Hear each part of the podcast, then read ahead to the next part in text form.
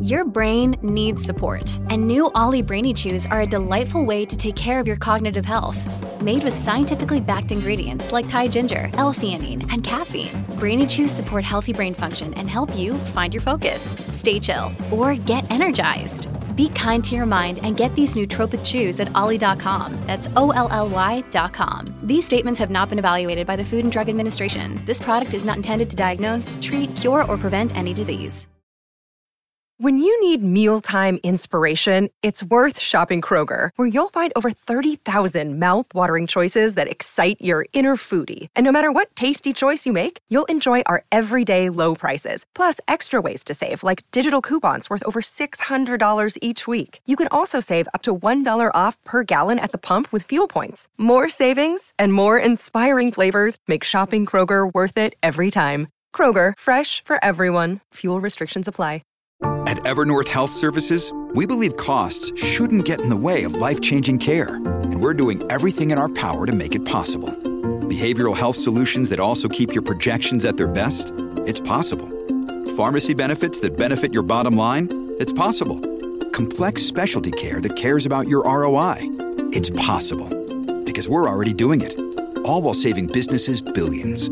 That's Wonder made possible. Learn more at evernorth.com/wonder. Welcome to the New Books Network. Hello and welcome to the New Books Network. I'm Alejandra Bronfman. My guest today is Carolyn Birdsall. Her book Radiophilia has just been published with Bloomsbury Press as part of a series called The Study of Sound. This book is an effort to understand, historicize, and theorize radiophilia, or love of radio. Its broad temporal and geographic scope makes it useful for so many of us who write and think about radio. It's also very readable and accessible, so great for students. I hope you enjoy our conversation. Hi, Carolyn. Thank you so much for being on the show today. Thanks for having me, Alejandra. Let's just jump right into the beginning. Actually, even before the beginning, let's talk about the title. Um, sure. What is the concept of radiophilia and why do we need it? Sure thing. So, I had the feeling already for some time that other fields around radio studies had done a better job at thinking, for instance, about audiophilia or musicophilia. And I, I started reading quite a bit of fan studies literature and noticed that no, almost no radio uh, was covered um, in that discipline or sub subfield. And so bit by bit, I started to think about what radiophilia might mean, that we might think about the love for radio. And because it was around the time of 100 years of radio in a number of countries, I started to think about it as an expansive concept that might cover early wireless and early radio practices, amateur radio practices as well, through to the present day situation of internet radio and digital audio based formats like podcasting. So it, it is quite a flexible concept in the sense that I'm thinking about radiophilia as a love for or a strong attachment to radio but I'm trying to think about how the different conditions, forms, and media assemblages of radio may actually differ across time and space and give us different uh, instantiations or, or contexts for these diverse possibilities of what radiophilia might be. So, I, in that sense, I'm I'm thinking about this love of radio and a or a strong attachment to radio. It doesn't have to always be love. Um, it could be more intermittent or fleeting. But I, I I do think about it as something that we can examine across a roughly 100 year period. Yeah, and actually, that's one of the things that I wanted to ask you about because this is not a long book. Um, it's a it's a it's a kind of a perfect length, for, as far as I'm concerned. But you do pull together you know, 100 years of time and a lot of space. You make a point to sort of decenter the North American slash European uh, emphasis of radio studies, and you do kind of roam across the globe. And so I just wanted to ask you, how did you manage that? How did you make the decisions about what to put in, what to leave out? Sure. I mean, at some level, I, I had to tell myself that it wasn't possible to do everything and rather to be illustrative in some of the things I was doing. So making certain moves that that that show us certain things about different contexts, uh, global contexts of radio, or s- situations of how radio has been adopted and used, uh, you know, uh, globally.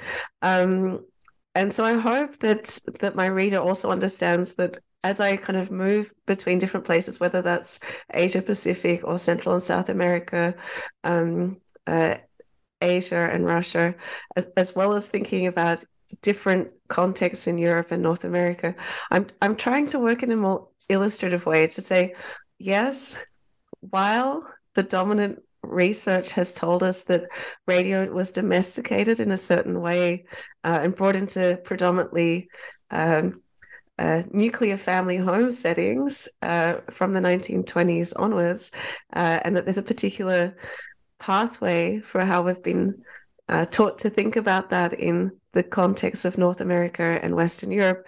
There may be other ways in which radio has been defined and used that may be public settings, um, other forms of uh, of, of family, friend, workplace uh, scenarios uh, that are not just limited to this uh, early narrative about the domestic hearth. So I hope that my reader understands I'm not trying to do everything, but through moving through different contexts, I'm reflecting back on some of the norms that have become too easily accepted. And at the same time, I'm not dismissing those norms because I try to understand, like, I do use examples from North America and Western Europe uh, to help us understand how, how certain uh, notions of, say, the the male inventor genius or um, like a certain type of history of radio's introduction and, and adoption have become so entrenched. So, how certain uh, institutions such as museums, um, timelines, um, exhibitions, or encyclopedias work to uh, create the knowledge of what happened from radio's earliest beginnings until the present. Yeah, and actually, that's one of the things um, another one of the things that I wanted to ask you about because you, you know, I've I've been reading your work for a long time, and one of the things that's so interesting is the way you do um, lay out a narrative and make a compelling case for it, but then also poke at it uh, in kinds of ways. it's one of my one of my favorite things about your work, and so I wonder if you can talk about what other narratives you might be poking at in this book. Sure. I mean, that's a very nice compliment, and I've never heard that before. But now that you say it, I think you're right. Maybe it's uh, um, it's somehow.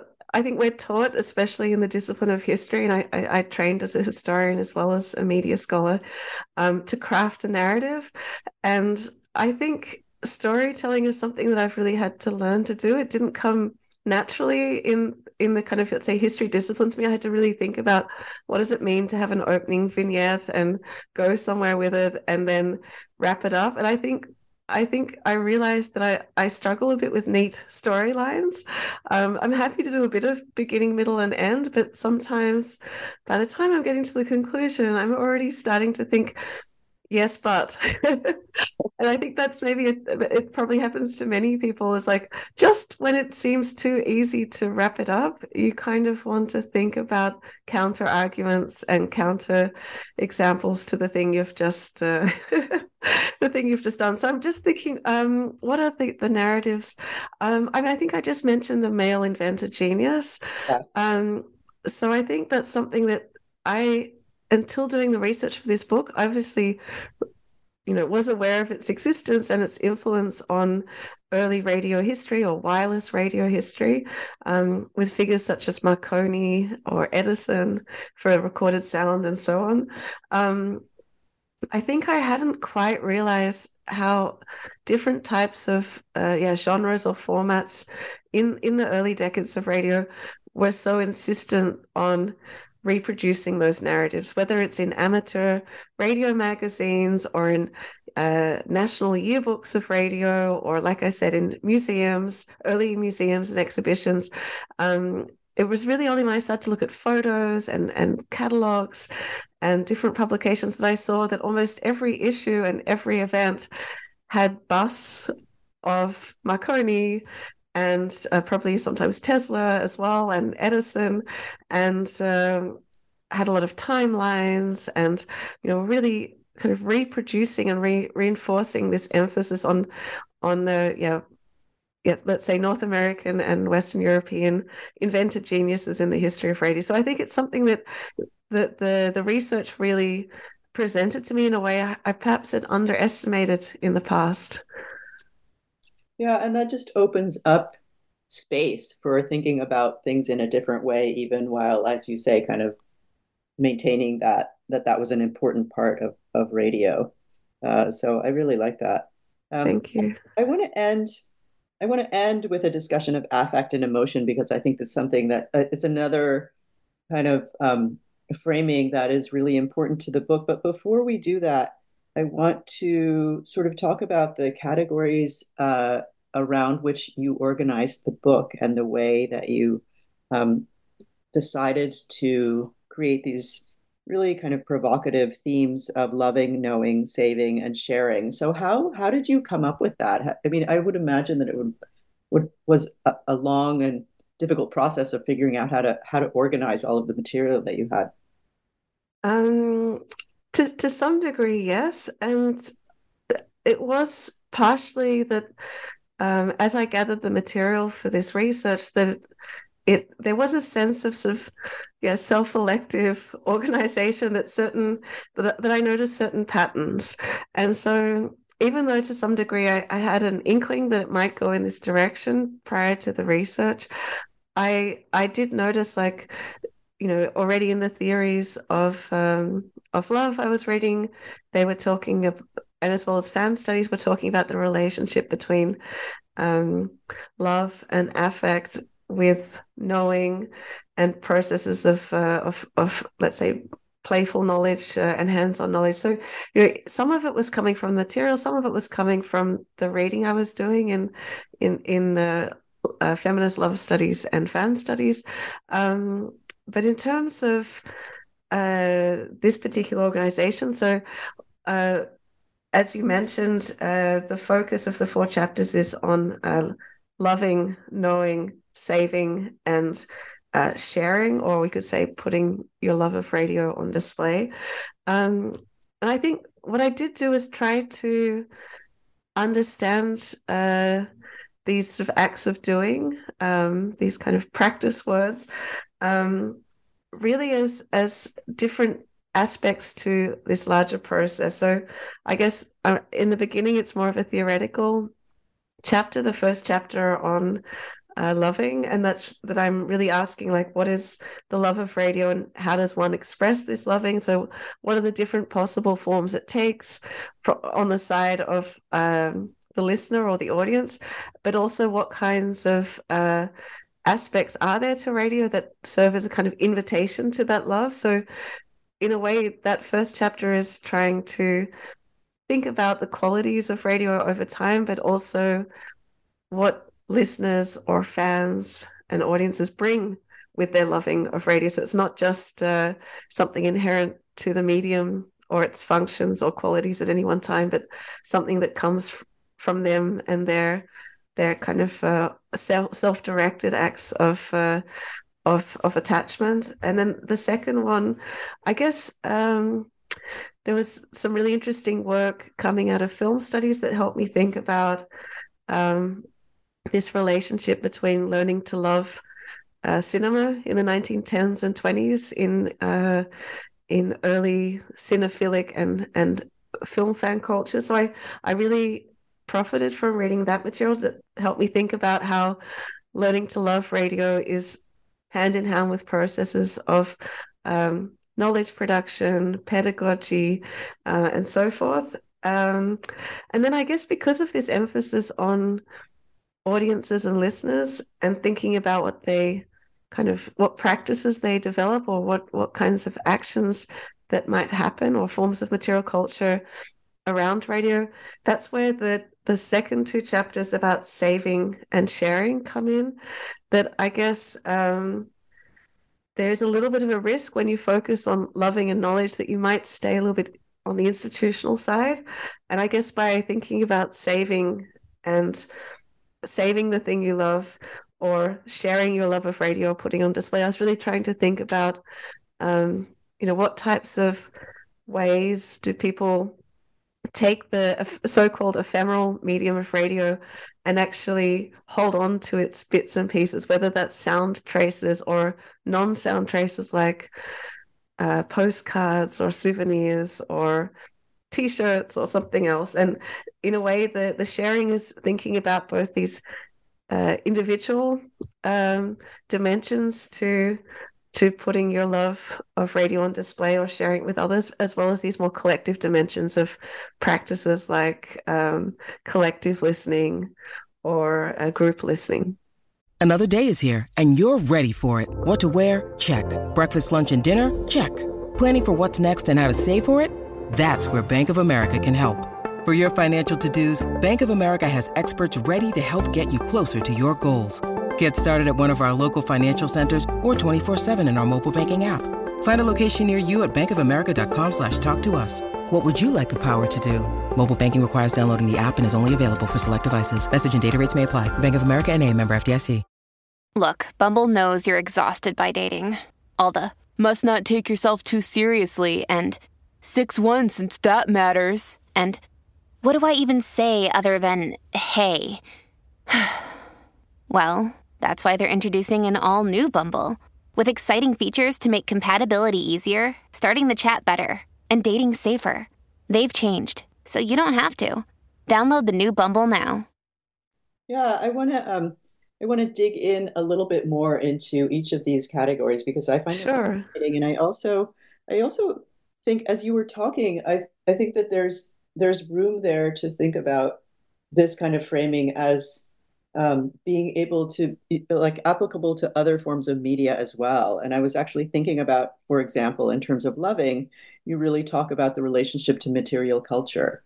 So um, it's less about, you know, your sources aren't people talking about how much they love radio, although there's a little bit of that, but it's really sort of what are the what are the material cultures, what are the objects that sort of promoted this idea of the love for radio? And if you think about it today, for example, you know, marketing of let's just say the iPhone, right? It's all about love. Like, do you love your phone, right? And, sure. and how is that even a question, right? So, um, so yeah, I, I would love to hear you talk more about this uh, relationship to material culture. Sure, I think you know you're pointing to something that that I perhaps had a sense of, but I only really started to realize uh, when conducting the research, which was that too often the ways in which uh, media history, but also media studies, have been separated along lines of certain um, media and a kind of obsession with medium specificity means that we often talk about the film fan or the film audience, and we might talk about um, you know magazine readers and and the, the magazine reading audience. And in, to to the same degree, uh, we we talk about you know the radio listener and the radio audience, and still, even though there have been colleagues in radio studies that have very helpfully pointed pointed to uh, both overlaps in the industry between recorded music, cinema, uh, and radio, as well as later television and so forth. I think. Um, as well as then, you know, t- trying to think about the the audiences as being audiences that read and consume visual imagery and also listen to the radio potentially at the same time. I, I had the feeling that we still yeah, we still have had done too little to think about that in terms of crossover fandoms.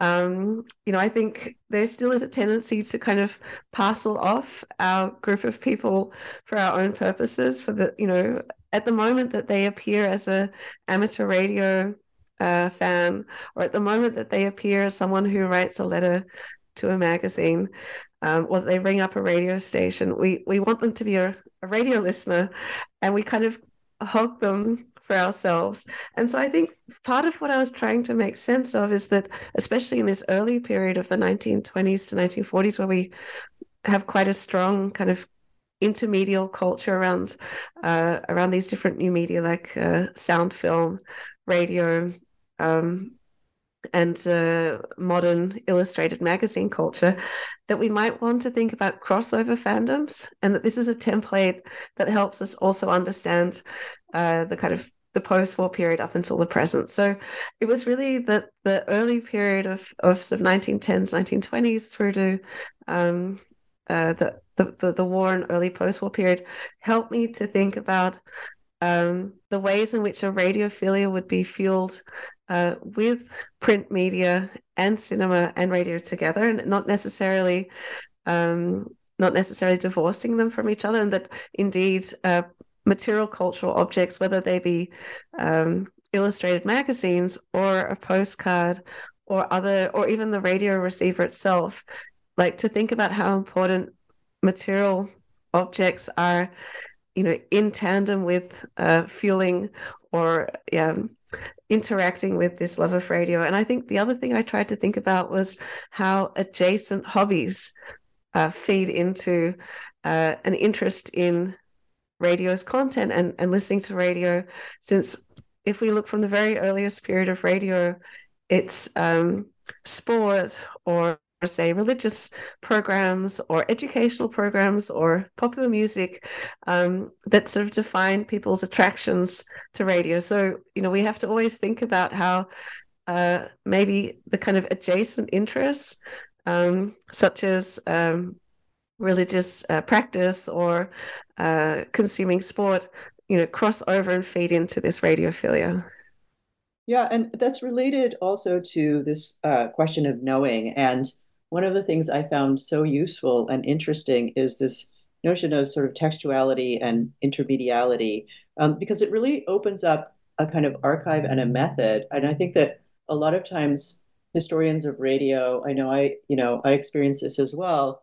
We, you know, go to the sources, and if there's if there's nothing sonic then we start to look for text and then but the text is always sort of a way to get at what's happening on the radio. So you look sort of mm-hmm. through the text but what you're doing is something very different. You're looking at the text and and telling us what that is telling us about you know the construction of this thing called radio. And i just i find that so fascinating. Thanks. I, I think it is something that you know we do have to be also quite mindful of. At the moment there are quite a lot of projects that are starting to do stuff around uh, speech to text um, transcriptions of uh, radio archival materials.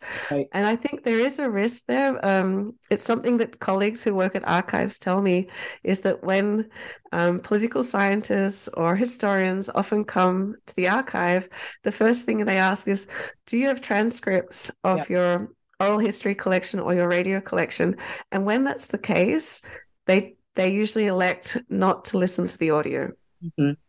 So I think that's also something methodologically uh, speaking that we have to be also really mindful of is um, that we ourselves, you know, in largely producing texts as as scholars, that we might also have this same tendency to kind of default um, to transcripts uh, or scripts, um, and and you know, even though we always know that you know the, the thing that we're dealing with in the sound archive is still you know capturing one moment in a flow of of uh, of radio on a particular radio day um, I think we do have to be a bit mindful that we kind of have a text textual default that we still even after the influence of sound studies that you know I can I can also admit to it that I I have this impulse as well. Yeah, it's a very it's a, a kind of very tricky and um, complicated um, thing to figure out how to, um, I don't know, understand how text and sound are working together, but they're not the same thing, and they're yeah. kind of constructing each other. And I thought that that that chapter uh, really kind of um, made me think about that a lot. Um, in terms of saving, so archives, one of our favorite topics. um, I wanted to ask you um, I wanted to ask you actually just to talk about your favorite examples because you have some great examples in that chapter. Um, and there are lots of different kinds of saving. And so I wanted to ask you to talk about your favorite examples and um, which ones were the most surprising to you. Sure. So in the third chapter on saving, um, I do have this division between kind of saving or collecting or preserving non-sound as well as sound materials. And i do sort of divide it up hopefully not too artificially but mainly just as a way for us to um, try to pass out a little bit the different types of saving that we encounter when it comes to uh, the so yeah as I said the so-called ephemeral traces of of radio um, across its century, and I think interestingly it is often that we think oh saving sound that must be saving uh, saving radio that must be automatically it sounds. I think that's just something we kind of tend to think about because we think but of course radio is a is a sound-based medium. But i think it, it was helpful for me to separate the two a little bit just to then make sense of you know what the kind of range of uh, practices are um, especially when you know different listeners or groups of people either save in a way that's kind of quite specific, like one type of object.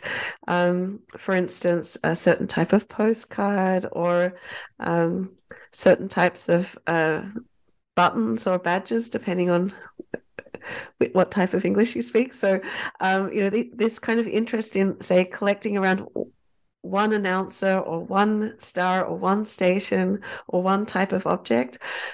And then we have other people who might um, be more interested in, say, more merchandise that were giveaways from the station, um, or or other similar types of, let's say, objects that came from people who worked in radio, like their own private materials. So, um, actually, my favorite example is one that I opened the chapter with, um, and that's a colleague called Laura uh, La, LaPlaca, who wrote a beautiful article about how radio historians and television historians um, are too critical of the archive that they are often arrive and say, But where are the things I'm looking for? I want everything to be here.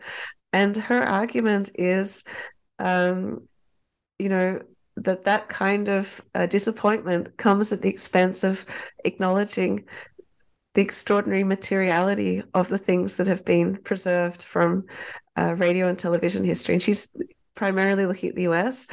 And she she's written this beautiful piece that I discuss in the book, um, where she's talking also about her own development as a private collector from her childhood onwards, and that she bought a pair of shoes from a um, a broadcast presenter, and she she along with other objects she had ordered off eBay, you know, she she labeled them, she ordered them. I think she polished the shoes now and then, um, and she talks in a very moving way about this process from being a child and teenage collector to being a um, broadcast archive professional.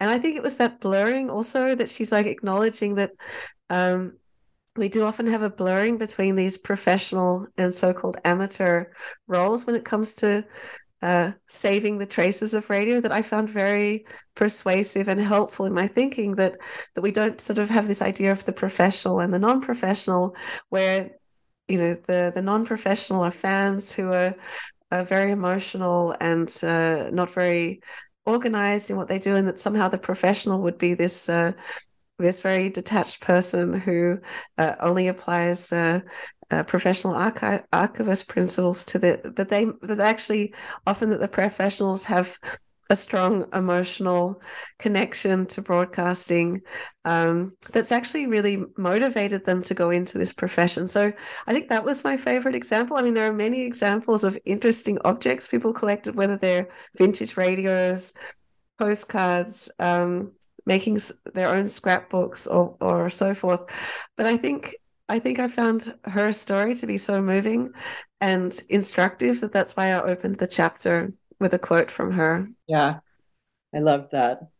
Um, so, and this leads, you know, leads us to sharing, which is also um, about objects. And one of the things that I noticed in this chapter, and I wanted to hear you talk more about, was this idea of nostalgia, because it seems to be really an important part of um, sharing and maybe the saving, right? There's this kind of built-in nostalgia, nostalgic kind of tone for the things get that get saved and shared. And I wonder if you could talk about, you know, where does that come from and where does it leave us? Like, do we always need to talk about radio in nostalgic terms? Um, interesting. Yeah. No, I mean, certainly, I think um, in those two chapters, I talk about the emergence of uh, old time radio collectors.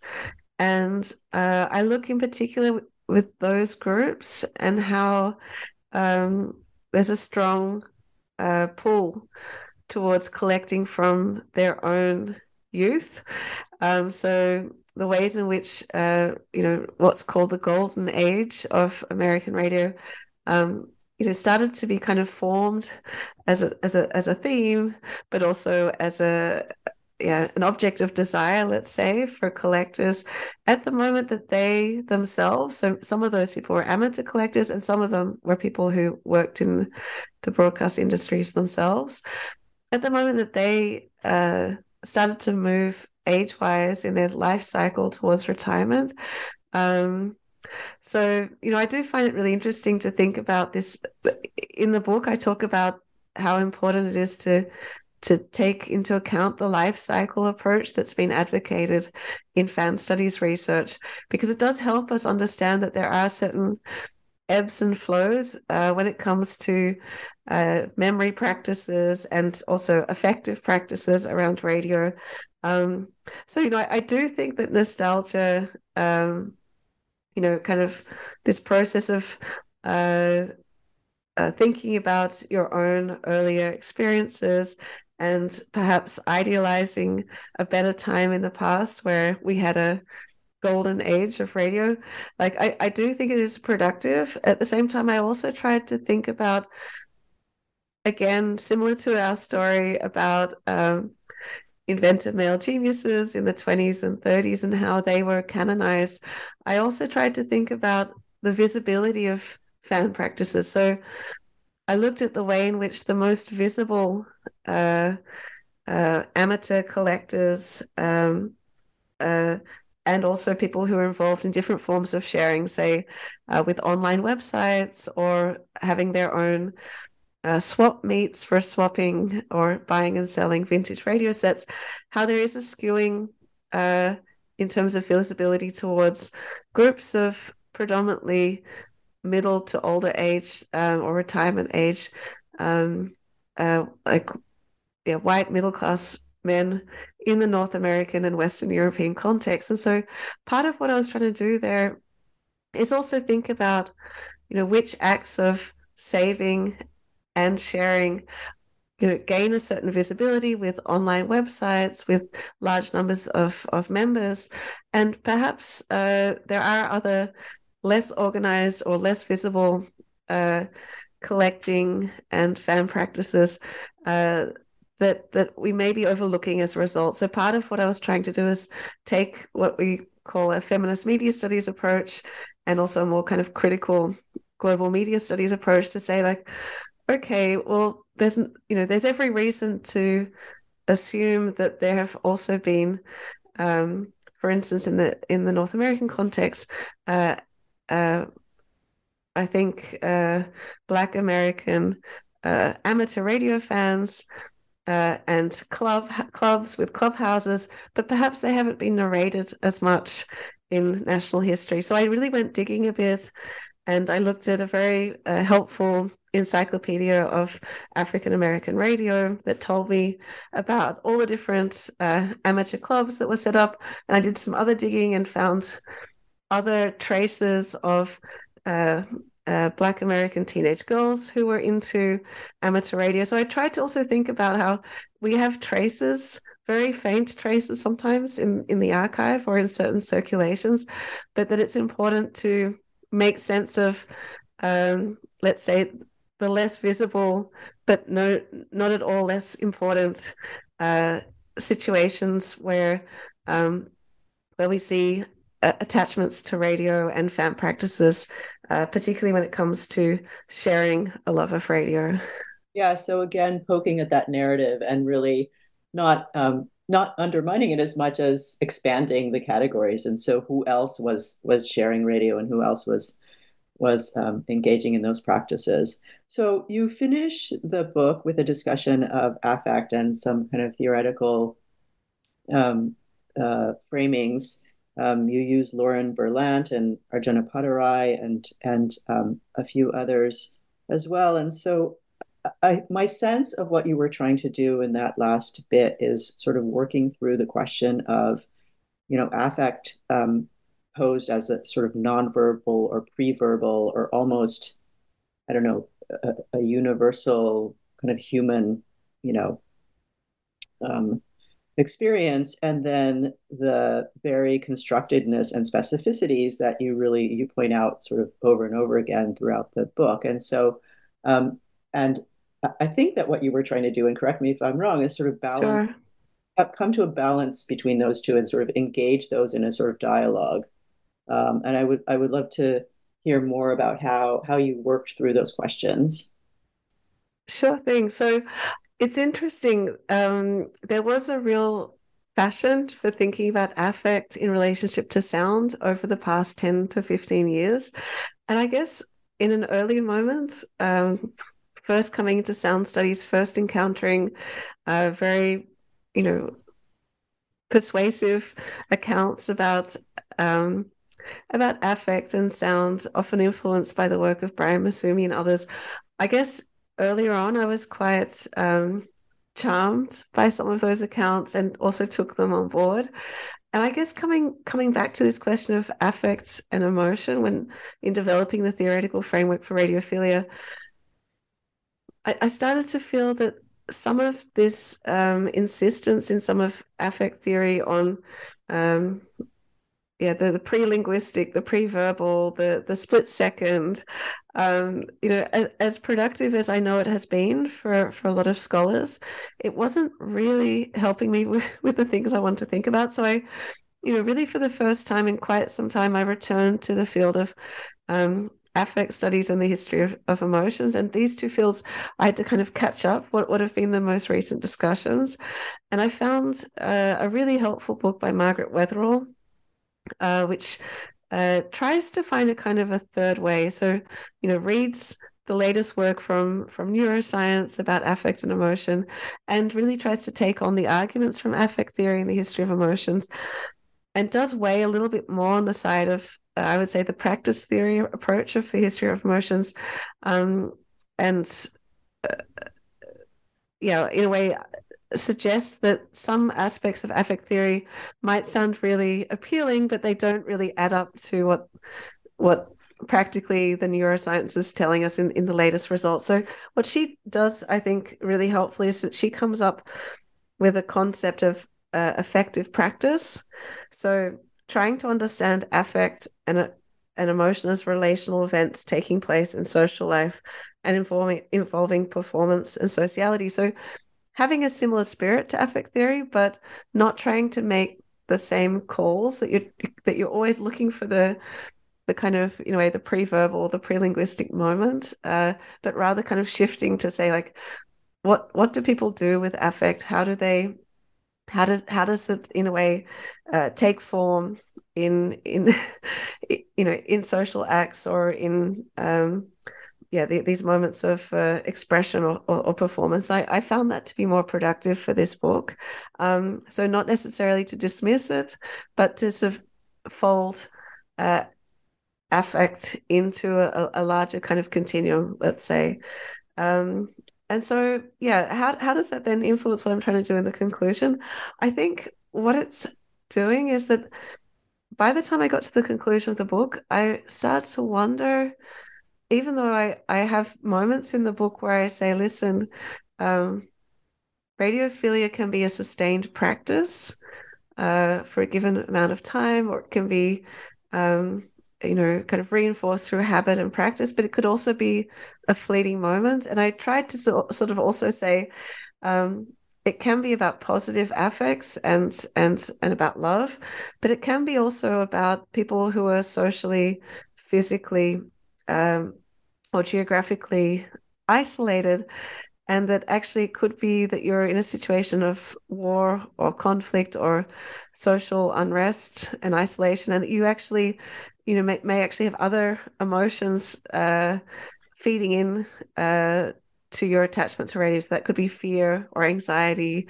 Um, uh, so it, it doesn't always necessarily have to be about love per se and i guess i was trying to also say that loving radio isn't always just a good thing so you know it could be that you know we have a situation of of obsession with radio um, you know in a situation of uh, hate speech through radio or through uh, other forms of um, politicized misuse of radio. So I tried to at least throughout the book say, like, yes, we're thinking about this attachment, but the attachment might not, not always just be love, but mixed with other emotions. And it might not always be just a wholesale positive development that we're making sense of here. And I guess by the conclusion, by engaging with the work of Lauren Berlant, who wrote a book called Desire slash Love in the early 2000s, and Arjun Appadurai's um, Modernity at Large and other writings from the 90s onwards, it's kind of a reckoning that I'm trying to have. And I found that those two scholars' work was really helpful for me to kind of think about both the kind of uh, productive capacity of this radiophilia that's more on the side of Arjun Appadurai, thinking about imagination and the different ways in which perhaps uh, media, but in this case, radio, you know, is about um, transnational media flows and media consumption across national borders, um, that it might be a space for the imagination, for fantasy and world, world making, that listeners may experience pleasure, joy, or comfort. Um, and as he says, that such embodied expressions, practices, and collective formations through media allow groups to, as he says, quote, to imagine and feel things together. So that's really this kind of like all of the kind of potential that that we might uh, find um, with radio. Um, but in a way, Berlant, uh, Lauren Berlant's work is also kind of asking us to think about ideologies of love, about the kind of industrial context of the entertainment industries, uh, um, about, in a way, I guess, to warn us against any kind of naive celebration of radio as a free space for the formation of love, affection, or attachment. So, in a way, these two scholars are helping me kind of think between radiophilia as this kind of, yeah, in a way, productive, expansive potential uh, for connecting uh, listeners, uh, you know, across space and time. And Berlant is reminding us that, um, you know, that that we always have to be a little bit uh, cautious when we think about the ways in which, in a way, love and desire operate in, let's say, the, the 20th century, like the long 20th century, um, in the context of global cap- capitalism. Yeah, and of course, um, you're not going to end triumphantly. so um, I really, um, I really, I really like that turn at the end because it just sort of pushes everything a little bit deeper um, and and turns everything that we've just read uh, a little oh. bit on its side. And I think that that's I think that's really productive. Um, I've taken up so much of your time. Is there any is there anything else um, I, I, haven't asked you about that you'd like to um, mention before we before we close? Um. Wow. I mean, I guess perhaps I would just add as a kind of final thing, like even though I wrote this as a book about radio, I'm I'm hoping that it's also a book that contributes to the larger project of um, of sound studies.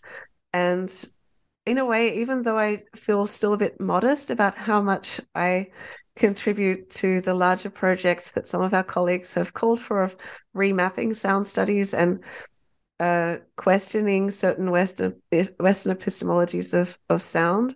Um, at least I hope I've taken steps to thinking with that work and asking what what what what does that mean for our study of radio across the radio century. Um, so I guess as much as it is a, a, a radio book, I and and extending into contemporary podcasting and digital audio formats. Um, yeah, I, do hope that it really is productive uh, for the field of sound studies, um, as well as the other fields that I've mentioned already today, like fan studies that historically hasn't discussed radio, um, and you know, in dialogue with say feminist media studies and and like a global media studies um, uh, field of research. So at least that's my ambition is to also um, write a book where radio is uh, taken serious for the the larger project of say media and cultural history and media and cultural analysis um, and also yeah contribute to the discussions we've been having in other adjacent fields. Thank you so much. It has been such a pleasure to talk to you about this book. Thank you alejandra